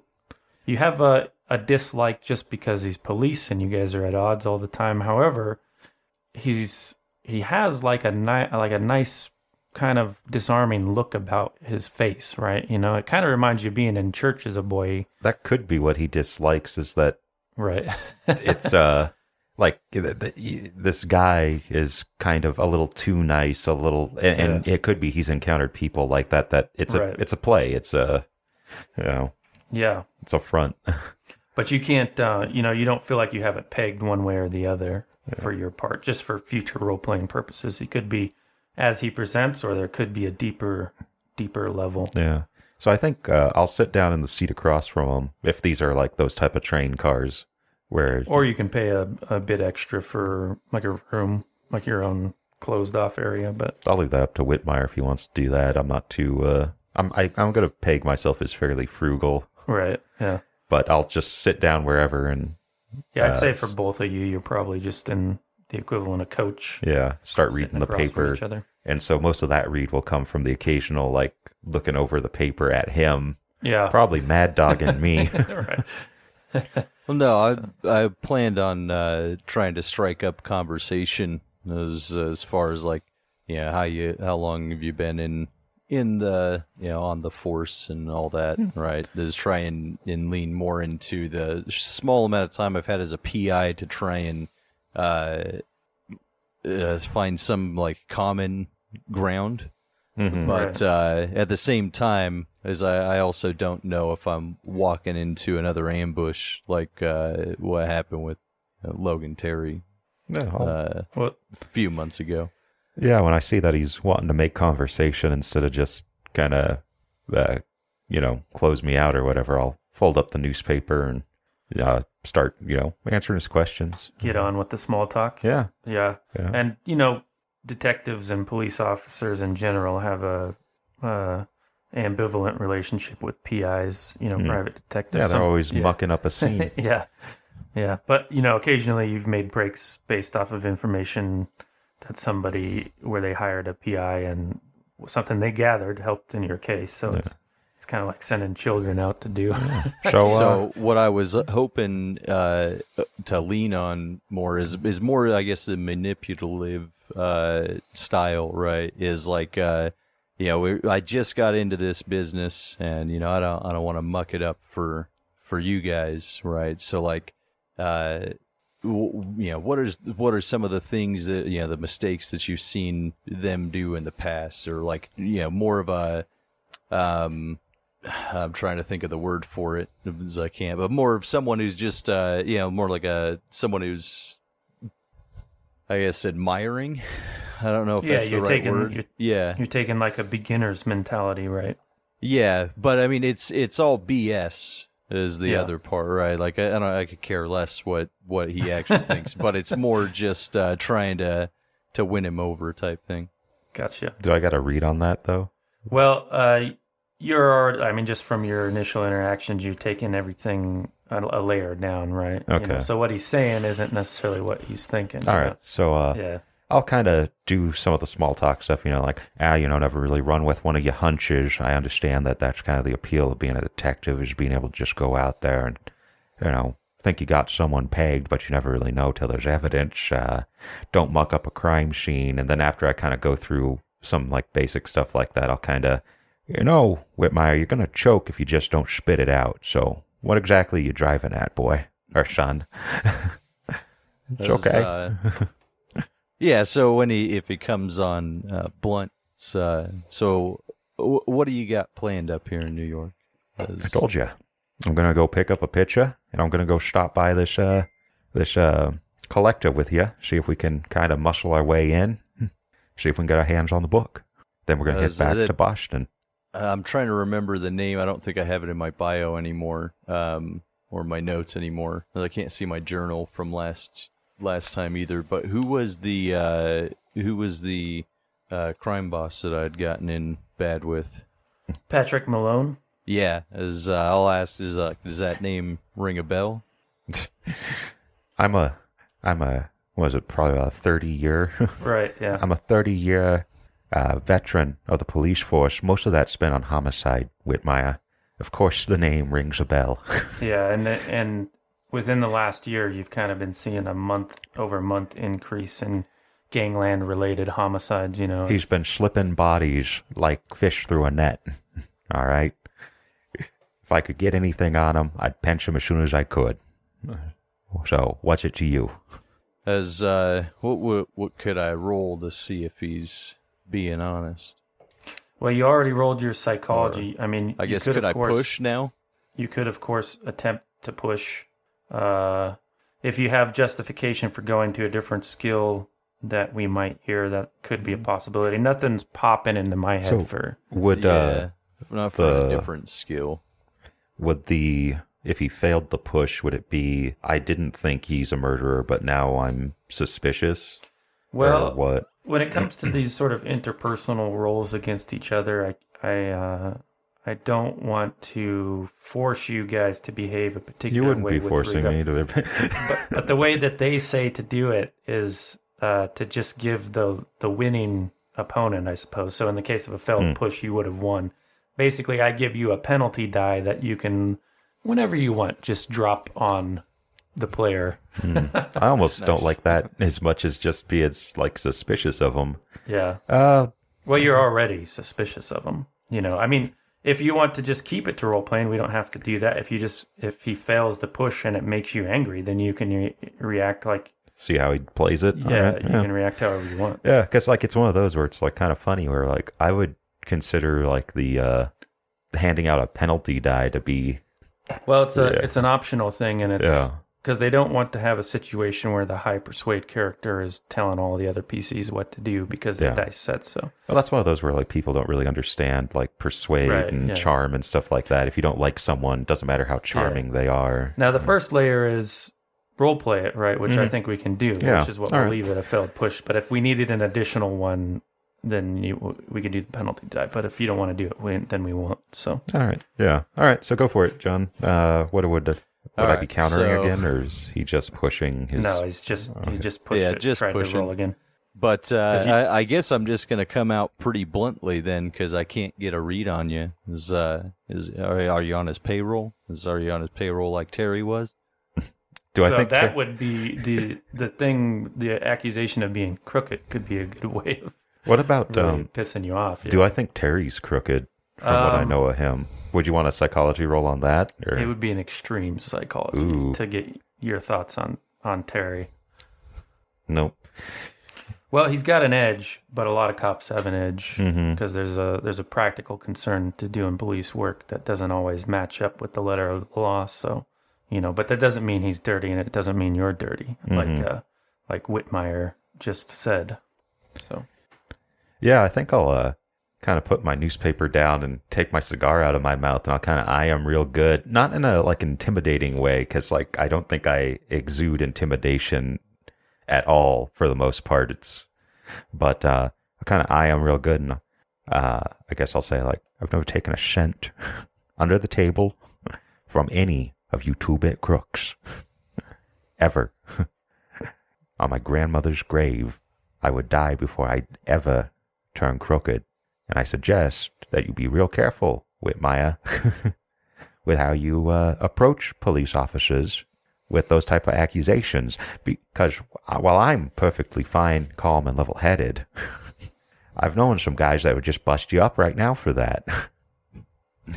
Didn't didn't mean any offense by it. as uh, ah, as, much as as much as I as I can with a question like that. But uh, yeah, the the last time I took a ride with an officer or with a uh, yeah with with uh, the police, it, it didn't end all too well for me. Well, then you'll be perfectly fine to know that I'm on a little vacation, and I'm technically not a member of the uh, Boston Police Force currently. That was all, uh, yeah, it was good, good to know, good to know. It was, uh, it was start uh, nervously rolling a cigarette. Well, I mean, that's sort of an understanding between two men on opposite sides of the track, as they say. You kind of know where the other one stands, at least in part. But soon enough, your train pulls into New York. Uh, Grand Central Station there, and uh, I was kind of hoping he'd ask me what I'm uh, on vacation for. He's gonna talk to his guys and find that out, yeah. Probably, if I know Whitmire. Um, but yeah, there you are in New York. Uh, you you get out of the mass of people coming in on the train station and into the busiest city in the world. Uh, it has more car type traffic than than even Boston, so it's got that music um, and rhythm yeah. to it. And, uh, yeah, so you're let loose. And a little backstory for for Whitmire here. As I said, you've been setting your crew up in Harlem and, or sorry, in New York. And part of what has got you that foothold is you and your crew saw the writing on the wall when it came to Harlem in particular, because of late it's become kind of a hotspot for music and arts. And uh, so... Gin joints and speakeasies have been popping up here and there, and that's where you've kind of come in and saw a bit of a boom in your business. So um okay, that's kind of where you've been working at, because you're not stepping on anybody's toes yet, and there's a lot of toes to step on. I mean, there's parts of Harlem you're not going into because you still have like the Italian mob to worry about, but uh it's all this the the basically the the real estate market priced out, um or it got too like low low rent for the people that were living there. It's a big Jewish community, so now you have a lot of people fleeing like uh, uh Jim Crow South and whatnot, uh picking up these low rent buildings and mm. and opening businesses. So it's a pretty hefty black uh population at this time um in Harlem, and that's where your angle is at. You get the booze in those gin joints, you keep everybody real loose, and everybody has a good time, because all sorts of people come to Harlem at night and uh, and mix in these joints. Good music, good booze, good right. dancing. Yeah, sounds like and a fun time. If I remember that, uh, I can't, I don't know where it's at in these handouts. I can't seem to find it, but uh, he owns a bookshop in Harlem, right? Yeah, Dog Ears, yeah. So I think your plan was okay. to work your contacts and see if you could find out where this guy's home address is. Yeah, that was going to be the the uh, go-to. There is work the work the contacts. Um, you know, get an idea of, of where he actually lives. You know, does he uh, does he seem to keep anything worthwhile in the store that we can find out, right? Because I'm not sure where he actually keeps it, um, but uh, I don't imagine that he would keep uh, collections in uh, in his shop. Although I'm also not very uh, well versed on book crimes, so I guess that's something else right. that I can I can try and dig into as well. Book crimes are like computer crimes. All right, uh, so you we can use your stand-in skill for your uh, which is stealth for your your shady business. So you can roll that out to to see if any of your crew can give you that information. Um, can Extremely I give him successful. the? Do I know enough of uh, New York to give like a place, maybe like a cop bar or something, or something adjacent to a cop bar, close enough? Yeah, you could do law. Okay. Your law skill. Let's see. Uh, mm-hmm. I mean, you'll probably know it when you see it, but none of the... You're certain you heard one in the past, but, you know, maybe when you pick up this okay. drawing or picture, you can just ask or something like that. Maybe uh, I'll... defer to Whitmire before, because I'll I'm gonna head over to the station. You do what you need to do, Whitmire. Uh, don't go to the collector's house without me. I'll help you out there. Uh, and meet me. You got a spot? I, there's a couple, but they're all escaping my memory. It's not what it used to be. um, can I? What can I navigate to see what I have around here? I mean, I, I'd imagine I have because my residence is in New York, my right, my normal yeah. residence as well. So well, you've I mean, been living off and on there for about a year now. So uh, yeah, you know a, a bunch of different places you could point him to if he's looking for what he asked for originally, which was like a place that the cops hang out a lot. Mm. Uh, That's okay. uh, like a, just a. I, I was saying, is there a spot that I might know of? Like a cop bar, because a cop right. bar would be a place that I would go, but it could be any, like a bar, someplace yeah. to me. So if you'll accept that, uh, navigate is all, I will actually point him to a couple places that, uh, that I think would be good for him to go, as having spotted him as a, as a cop right away. Right. It's like, no, that's this keep you out of trouble. Basically. I, I think we're still confusing what I was asking. I was asking for a cop bar because it would be a place that I would probably have frequented mm-hmm. while here. I'm not asking oh. for an actual cop but bar. But you're, you're asking Whitmire uh, for any any bar that would be good to for you to be at, right? No, for us to meet back oh, up okay, with, gotcha. Right? So, like, I, I thought gotcha. It would be funny if I went to a cop bar and told him to meet me to there. Meet me there and he's like, yeah. oh, but go to that place. Barring that I don't know enough of the locations here, I would just be saying, is there a place yeah. we're going to meet before we head off to this collector's house? Okay. So any place then I can, would do. Yeah, yeah. I'll, I'll just sorry uh, about that. do a restaurant. I'll pick a restaurant or something, like a diner. Okay. That's uh, mm. I'd say somewhere where I don't have, uh, where I haven't, I'm not well known. Right? Is that way they don't people don't see me hanging out with. So the I, th- I feel like for New York we need the uh, we need a. Uh, like an ethnic named restaurant, but we should do Italian. What's the name of our Italian New York restaurant that we meet at? Luigi's. Luigi's. Oh, I was going to say Geno's. Geno's, that'll work. Yeah, I Geno's, was going right. to say Dino's. Yeah. All right. Okay, so yeah, we'll go with uh, Geno's there. You you say, uh, you can go there. You know it because you've also, although you're not currently doing it, you have made drops for them in the past, you know. Um, but they shaped up because they got stung a little bit in the early days of when the prohibition went into effect, and now they don't deal in any booze anymore. But you know it to be fairly reputable and a, a good place for you to go for sure. Um, okay, so let's um, stick with Detective Glover as he heads over to the department to pick up this photograph or this drawing of the symbol that was carved into the corpse of Marion Allen's forehead back in eighteen seventy-seven. Um, I did want to note real quick that with your past extreme su- extreme success stealth ro- roll, within the next few hours, Whitmire, you you get the address of Dog Ears, which is on Lenox Avenue in Harlem, and they say that this Tobias Heckley guy, this comes from your crew, you know, you just kind of touch bases with him, and they say he actually lives in the apartment above bookstores down below. So that's what you're looking at, boss. Okay. As uh, I'll thank him and uh, head over to, uh, I'll head over to the to uh, Geno's and uh, just get some some coffee and uh, a pastry. Hmm. Yes, if they have it. All right. So, Detective Glover, you walk into the precinct you contacted to get mm. this uh, drawing or photograph, whatever it was, and uh, you walk up to the front desk there. Hi, I'm uh, Detective Jack Glover. I'm here to meet an acquaintance of mine, and I'll give the name of the guy, I, the contact I had spoken to. Right, the, yeah. Uh, Andrew, or what was it? Oh, doesn't matter. But yeah, they're like, ah, oh, yeah, Glover, we got a package here for you. Excellent. And they, um, it's just wrapped up in parchment, and they pass it off to you, bound up in twine. All right. You have yourself a good old day, and I'll head over to Geno's. Okay. And uh, I'll wait to open. Well, no, I'm a detective. I'll take a peek. Yeah. So you slide it out, and this is a drawing. I mean, eighteen seventy-seven, it's possible they had a photograph then, but unlikely. So it looked like the sketch artist for the police department of that time drew the symbol. Mm. And let me share it with you.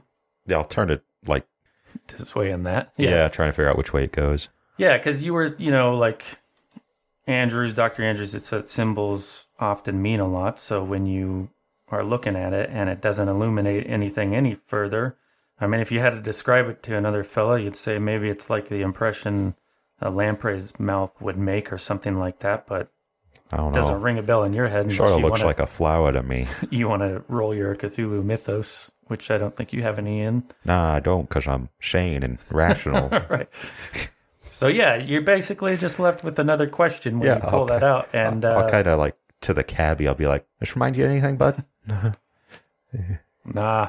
Yeah, that's what I thought, too. So why, why don't you give us the last expression on uh, Glover's face as he's taking the cab over to Geno's, and we'll close out the session for today. Yeah, I think he'll put it back in the envelope, and he'll just kind of be like, uh, like maybe like a concerned, uh, conf- like slight confusion, slight concern, cl- slight confusion, just kind of shaking his head, looking out the window at New York, blowing a big plume of cigar smoke out the window.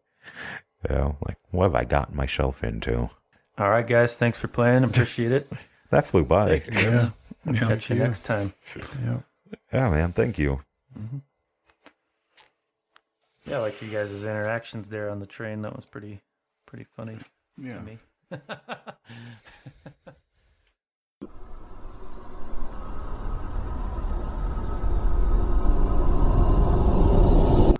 This has been a Death Watch production. Thank you for listening.